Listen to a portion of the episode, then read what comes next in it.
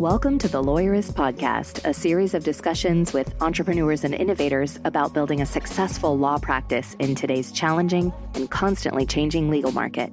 Lawyerist supports attorneys building client centered and future oriented small law firms through community, content, and coaching, both online and through the Lawyerist Lab. And now, from the team that brought you the Small Firm Roadmap and your podcast hosts. Hi, I'm Stephanie Everett. And I'm Jennifer Whigham, and this is episode 481 of the Lawyerist Podcast, part of the Legal Talk Network. Today, Stephanie talks with Aaron Thomas about prenups. Today's show is brought to you by Posh Virtual Receptionists, NetDocuments, and LawPay. We wouldn't be able to do our show without their support, so stay tuned because we're going to tell you more about them later on. So, Stephanie, Aaron Thomas is in our Lawyerist Lab program, which is our coaching program for small firm lawyers. And he's been in it a long time. And we've been able to see his trajectory, which is an amazing trajectory from where he started to where he is. And now I hear and know that he might be taking on a new type of role within Lawyerist Lab. Yeah, I'm super excited. We actually didn't know this was going to happen when we recorded the show, so we didn't talk about it. But we are super excited about everything that Aaron has done with his law firm. And as you mentioned, he has been in lab literally since day one. Mm-hmm. We have loved working with him, seeing how his firm has changed and grown in different ways since we started. And this is typically what happens too, right? People want to learn from him. People in lab are coming to him asking questions. Like there's all this great, amazing peer support that happens inside of lab. And we're just making it even more official because Aaron is one of our new lawyer mentors for the lab program. Awesome. And what does that mean to be a lawyer mentor exactly? Great question. Thank you. yeah, so Aaron's going to hold monthly office hours for our community where people can come to him in a very intentional way and ask him questions uh, about how he's handled different issues for his firm. He has gone really deep into marketing. He just published this book and he has been on 40 podcasts, for example. So he's really learned a lot about digital marketing and techniques that other industries use when marketing their business. So there's a lot that he can convey to our labsters. He's also going to be hosting quarterly workshops. And of course, he'll be at the in person events like LabCon that we hold. So it's just another level of support that we're providing to our community. And I love it because it's the community portion of Lawyerist Lab is my favorite. And we have all these brilliant minds and the people that have been through the program and know what it's like to go from start to finish really are the best people to be mentors. And I think our community is going to just benefit from him so much. And he's a great person, just a great person to talk to. So, absolutely. So, now here's my conversation with Aaron. Hi, I'm Aaron Thomas. I am a family law attorney in Atlanta, Georgia. I'm the founder of prenups.com. Hi, Aaron. Welcome back to the show. You've been on a couple of times. And today we're actually going to dig into prenups because not only did you, you know, you're the founder of prenups.com and your new book, The Prenup Prescription, is out. And it occurred to me that this is actually a topic that lawyers should probably know more about when it comes to their own personal life and how they approach finances in their relationships. Fair? That is definitely fair. Yes. So, I think we have to just knock it out of the park and say prenups have a pretty bad reputation or sort of a dirty, maybe a, what, what do you want to say, a dirty name? Like they kind of seem like most people associate them as a recipe for divorce. What do you say to that? Yeah, no, I mean, you really can't have the conversation about prenuptial agreements without really first addressing the stigma around them. And even as a lawyer myself, when I first started practicing family law, I thought the same thing that most people probably do that prenups are just you are basically planning your divorce before you get married. In fact, even some attorneys describe them as that. And it basically took practicing family law for a number of years for me to realize that there is so much more to prenups than just planning your divorce or protecting what you have coming in. And if all your prenup does is, you know, plan your divorce, then maybe some of the bad reputation is is deserved.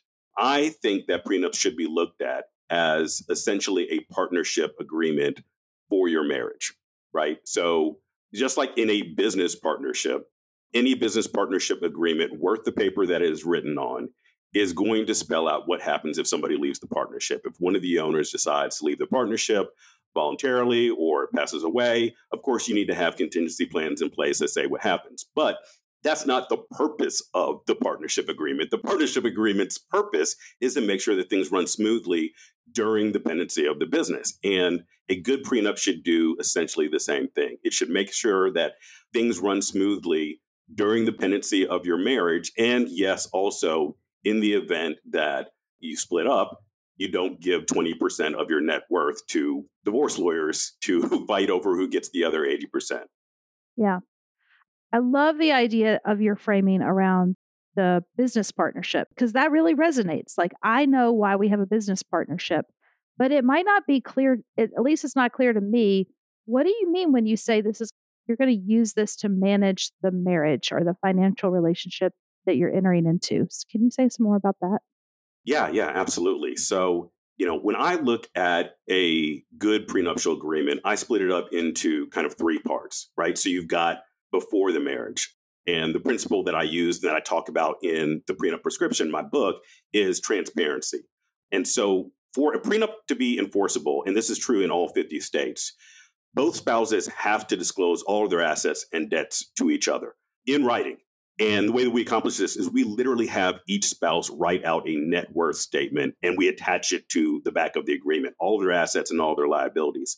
And, you know, for some couples, this is the first time that they've ever gotten this transparent, this granular with sharing their finances with each other. You know, it is not something that typically comes up on the first date and it just becomes you know momentum takes over and it becomes very easy to be one year two years into a relationship or even married and you don't know what the other person's assets are you don't know how much debt they've got so just kind of putting everything out there on the table at the beginning of your marriage can work wonders for the relationship because there's there's no secrets. You're going in with your eyes open and everything on the table. And then kind of step 2 of getting a prenup is around the idea of communication, making sure that things run smoothly during the relationship itself. So for example, the first thing that couples should really think about is how are they going to set up their bank accounts? You know, our parents' generation, they probably had one bank account and everything went into and came out of that one bank account and somebody managed the checkbook. And maybe that worked fine, you know, in the 60s and 70s when people's finances were very simple and everyone got married at age 20. But the average couple today gets married closer to age 30, sometimes beyond that. And that average couple is likely to have met multiple bank accounts, multiple credit cards, maybe a couple retirement accounts, a vehicle, potentially some equity in a home or a condo. And on top of all of that, maybe a decade's worth of financial habits that they have built up over the course of time that they've been living separately from their parents. And so combining that is not just as simple as throwing everything into one bank account. And so typically what we recommend is that couples have kind of three money buckets or three buckets of money. We've got mine, yours, and ours. And some people will do what I call the outside in plan, where all of their income goes into their separate bank accounts, like, like it did before they got married. And then they each contribute to the joint bank account that is used to pay for truly joint expenses. Sometimes couples will contribute to that a joint bank account 50 50. Sometimes they'll do that pro rata with their incomes. But the idea is they have some agreed upon way that they pay for their joint expenses, and only the joint expenses come out of the joint bank account. So, you know, mortgage, utilities, groceries, meals a couple eats out together, their Netflix, their Hulu, maybe their joint travel, that kind of thing. And then each spouse maintains some kind of money. Um, some people will call it an allowance in their separate bank accounts to do their their kind of discretionary spending. And so that's called the outside in. Other people use the inside out plan, where all of the income in the household goes into the joint bank account, and then each spouse gets that allowance or allotment that goes out into their separate bank accounts. And having a setup like that can solve so many problems. You know, one, you're not arguing about the little, you know, discretionary expenditures that each of us make. So if I want to, you know, replace my phone every year, then I can do that. Whereas my wife wouldn't, she wouldn't spend money on that. She's going to, you know, keep her phone until it falls apart, but she may go out to eat more. And we can both do that from our discretionary spending without it impacting the other spouse because we have a set way that we divvy up the money. And so, you know, principles like that, having agreements that, you know, neither one of us can spend more than 500 bucks from the joint bank account without approval from the other spouse, building these kind of communication principles into your marriage is something that you can do in your prenup and that is beneficial to the marriage itself. I love this. As you know, I started working with a new financial planner this year. I should say we, my husband and I. And we've been married almost 14 years, actually this month. And it was the first time like she had us set up, she called them play accounts. So we I guess we're doing the inside out because he has a play account, I have a play account. So that's we determined how much goes into each. And by the way, it's different amounts. For anyone that's curious, we set up a third account. Well, we have numerous accounts, but then we have another account that's a joint account for dining out and I don't know, entertainment. And she wanted it to be a bank account because she's like, you guys aren't controlling your spending with these credit cards. And she's like, forget about the points, which was a little sad to me, but I'm I'm working through it. And now we can see each month instead of just saying, oh, should we just go grab something to eat? We're like, I don't know, how much is in the dining out account? because if it's getting low, we might not be able to. And I mean, it's silly, but it has really changed both our spending and also like our habits and and the way we're communicating with each other in our marriage about money. So I just take your point so seriously because I've seen it now. Again, after 14 years of marriage, we finally instituted this and it really did change things. I love that. I mean, and to your point, it doesn't have to be just these three accounts. You know, for example, me and my wife, our big kind of discretionary expenditure between the two of us is traveling. And so one thing we did was say, all right, we're going to take 5% of all of our take home income and we're going to put it aside into a travel fund so that when we want to take a trip, the money is there. It's already been allotted. The more we make, kind of the bigger trips or the longer trips that we're allowed to take, and because we defined that as a value that both of us have at the beginning, we, you know, had the intentional conversation and took the intentional steps to set that money aside for the things that we say are important to us. And I think those are the kinds of things that are possible when you approach your marital finances from, you know, this really purposeful standpoint. You know, another thing that we do you know, I love that you said that you, you, you know, that we meet with the financial advisor is we agreed that if one of us is going to be seeing the financial advisor, both of us have to be there so that we kind of baked into our marriage this idea that there's going to be ongoing transparency, that we're going to make these big decisions about our finances together. So there's not one person that kind of dominates the financial decisions in the household, like like what happens in a lot of marriages when there's not that kind of intention behind it. Along those same lines, a lot of couples will put into their prenup this idea of, of an annual shareholders meeting. Yes. For us, we do it every December where we sit down and, you know, we have an agenda of what we're going to talk about. What did our spending look like last year? Does it match what we say our values are as a couple? Were there any big surprises that we didn't plan for? Are we both fine with how much is going into the joint account and how much we're each getting in allowance? And then we can use that information to plan the upcoming year. You know, how much do we want to spend on travel? How much are we going to sock away for retirement? You know, is this a year that we make a, a big change like like moving, you know, to another house, or do we have private school expenses, daycare expenses, you know, those kind of things that we can plan around. And doing it intentionally and having a set time to do it has been so great for us because otherwise, I mean, you know what life is like. You you get caught up in your day to day, and these conversations just don't happen. But if they're on the calendar as a repeating event, then you make them happen. And it really started with, you know, us kind of deciding that, you know, this is how we're going to set up our finances as a couple in our prenup. Yeah, that makes so much sense. Uh, we also have a travel account. I think you know that because, like you, we were like, this is important. So we have a travel account, we have a tax account in case anyone's interested. I have the emergency sort of long savings account, and those are all in high yield interest accounts. Yeah, it's been helpful. It's a little bit like Profit First for our family in that way that we have these different accounts, but now we can see how much is in each account and it goes up and down and, and we can plan. So I love the idea of that board meeting. And so, do you just do that annually? Do you check in throughout the year? Yeah. So, I think that doing it annually is like the bare minimum. I think because me and my wife have exercised this muscle of communicating about finances in our household so much that it really happens on an ongoing basis. So, you know, one of the principles I have is appointing a CFO of the relationship. There's always one person that's a little bit more into the finances, you know, than the other. The person who makes spreadsheets for fun. I think that that's probably both you and I in our respective relationships. And I will, you know, keep basically a spreadsheet in a shared file that both of us have access to so that any given time, you know, either of us can go in and we have access to see exactly what is out there, what are the debts, what are the assets, you know, what are the investments looking like. So there's that kind of ongoing transparency that happens, you know, not just once a year, but throughout the year. And, you know, some couples decide, okay, we're going to do it, you know, quarterly. And after a while, I think it just kind of becomes a habit. It becomes the default for your relationship is, is communication and transparency. Yeah. And, you know, what a good lesson for the kids. The fact that you and your wife have these open conversations, I know Jason and I also do the same.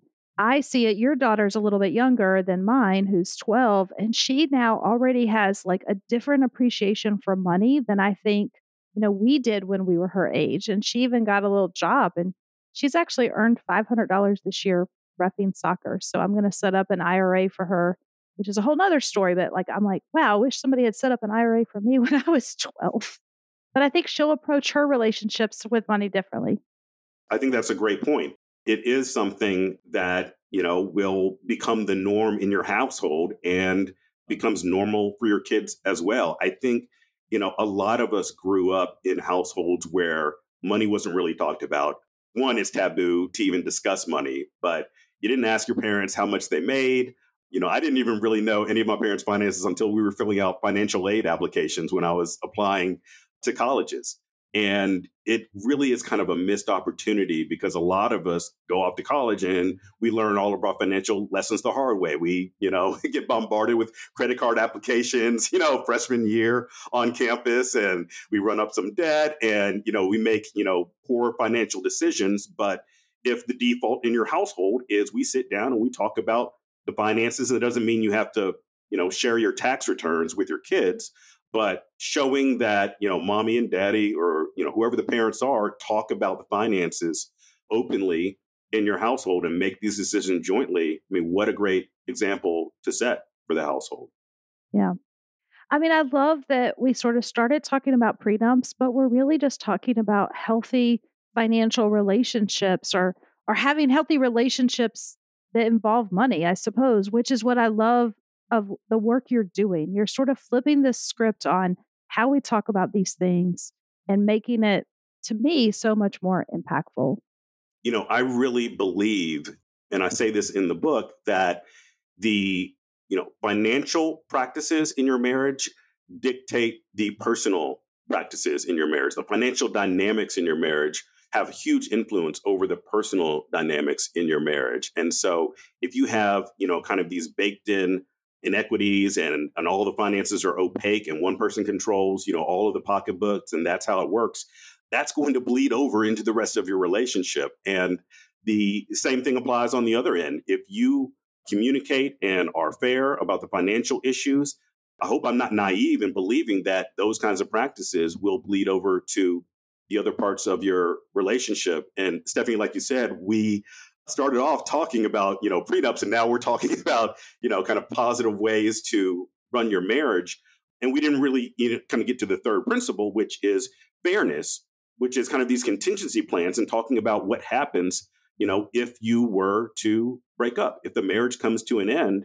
But essentially you kind of follow you know this what we've already set up. Typically everybody keeps the accounts or the assets that are in their own name and you split what is in joint names. And because this is something that you set up at the beginning of your marriage and both agreed what was fair, you're not kind of leaving it up to future you, the future couple, which is what many people see, you know, happen in, in divorces, is the time that they have to make these huge financial decisions about who leaves their relationship with what is when all the communication has fallen apart. There's no more respect, there's no more trust, And it's just way more difficult to make decisions about what is a fair way to divide up your assets and your debts at a time when that relationship no longer exists. And that is why so much money goes from the pockets of couples who are on the rocks into the pockets of divorce lawyers. And I say this as a, you know, a longtime divorce lawyer myself who just recognized that it's unnecessary when couples really should be having these conversations at the beginning of their relationship. Yeah. So true and fair. Let's take a quick break and hear from our sponsors. When we come back, I want to shift gears just a little bit. The Lawyerist Podcast is brought to you by Posh Virtual Receptionists. As an attorney, do you ever wish you could be in two places at once? You could take a call while you're in court, capture a lead during a meeting, or schedule an appointment with a client while you're elbow deep in an important case? Well, that's where Posh comes in. Posh is a team of professional, US based live virtual receptionists who are available 24 7, 365. They answer and transfer your calls so you never miss an opportunity. With Posh handling your calls, you can devote more time to billable hours and building your law firm. And the convenient Posh app puts you in total control of when your receptionist steps in.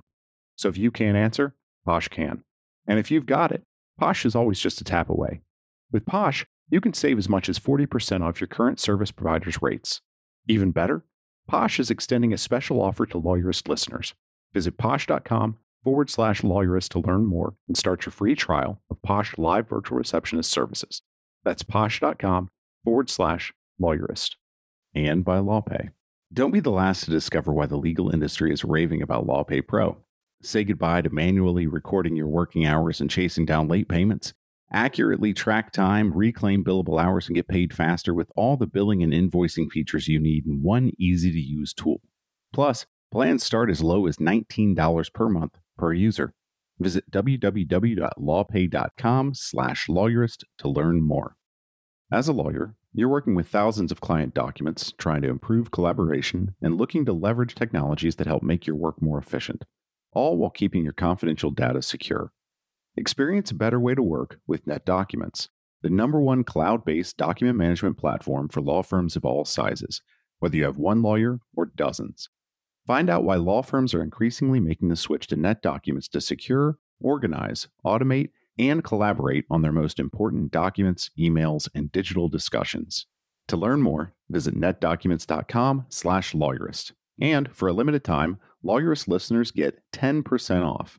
Check it out and get started at netdocuments.com slash lawyerist.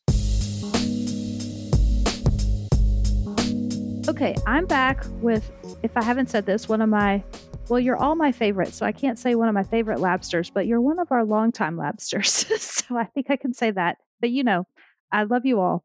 And Aaron came to me a couple years ago in one of our coaching sessions and was like, Hey, I really want to focus on prenups and how can I shift my business? And if it's not obvious now, you did just that, where you really shifted away from a traditional family law practice where you were mostly handling you know, divorces.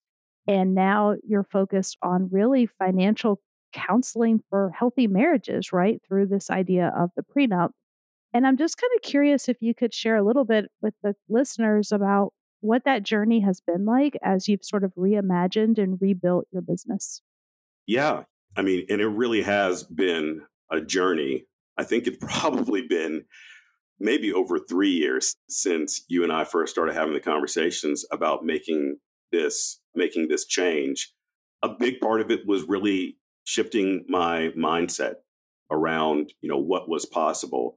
I think that in my mind, I, you know, I think as lawyers, we're we're cautious, you know, we're we're pessimists and we're cautious and we're paranoid for the good of our clients, but you know, that that also goes with our businesses. And I in my in my mind, I think I had this idea that it would be this incremental shift over and just kind of like a tiptoe and slowly over the course of several years, you know, I would find myself transitioning from the majority of my practice being divorce litigation to being prenuptial agreements. And I really had to break out of that mindset and say, no, we're going to we're going to make this thing happen quickly.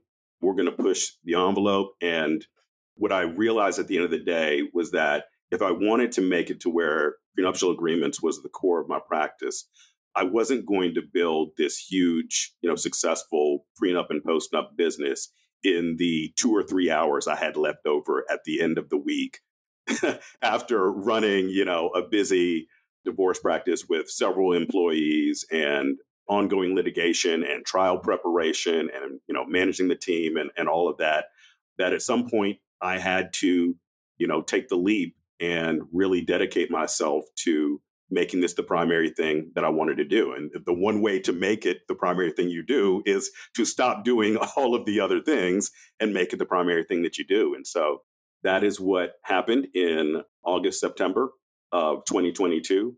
I closed down my litigation shop, met with the team. We made it, you know, as good of a transition as we possibly could. And I think because of the great reputation that my team had in the community.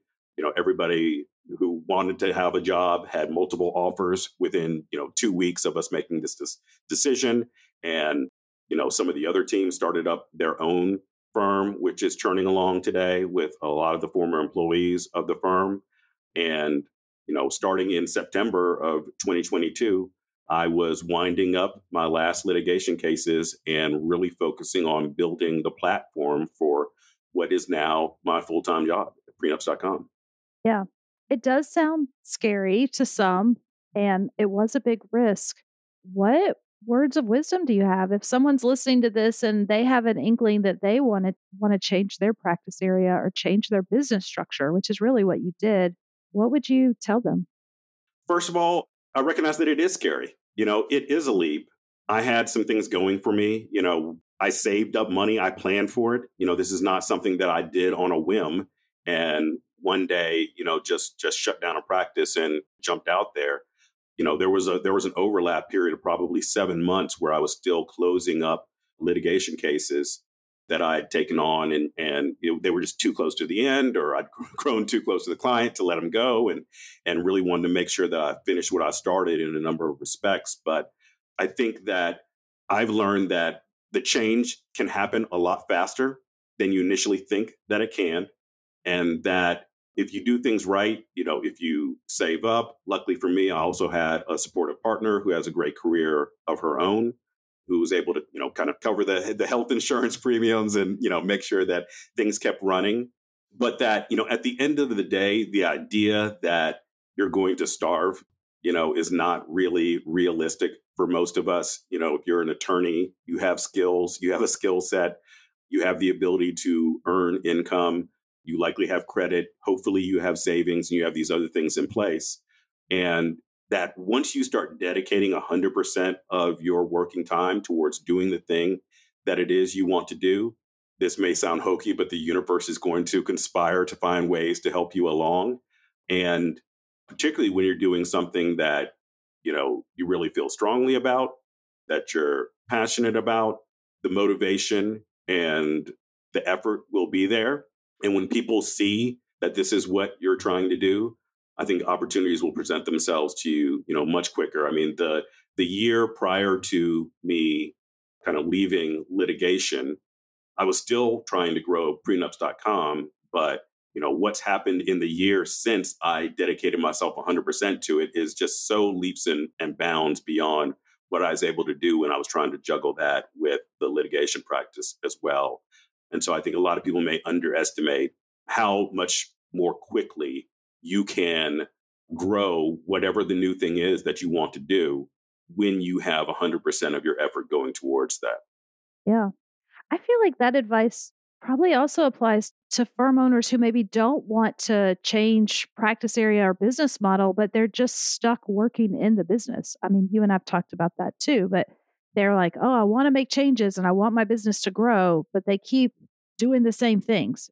I think a lot of people could benefit from the idea of, you know, ripping the band aid off and making it happen. I, mean, I think that we have the tendency to want to make these changes incrementally. And certainly we don't want a revolt on our hands when it comes to employees. But, you know, we as humans are much more adaptable than we give ourselves credit for. And, you know, if you jump in and make the changes, I think for me, another thing that was helpful was looking at everything like it is an experiment And if worse comes to worse, I mean, if, if really, you know, the walls come crashing down, you can go back to what it was you had in place before. You know, if, you know, at the end of the day, if I was literally having trouble keeping the lights on, I could go back and I could take on some litigation cases. But chances are you're going to adjust, your firm is going to adjust, your team is going to adjust. And, you know, there really is a benefit to just kind of really diving in to what it is you want your firm to look like, what you want your business to look like. Yeah. And since you've done that, I should say, like we've mentioned it, but you were able to publish a book, a real life book. I'm holding it in my hands. You've been on, I think you just told me 40. This is your 40th podcast appearance, which is amazing. And you've really been able to really level up your expertise and I mean, all the things you're doing. It's just been really delightful to be a small part of it and to watch you grow and really develop this business and see how well it's taken off. So I just want to say congratulations. Yeah, thanks so much.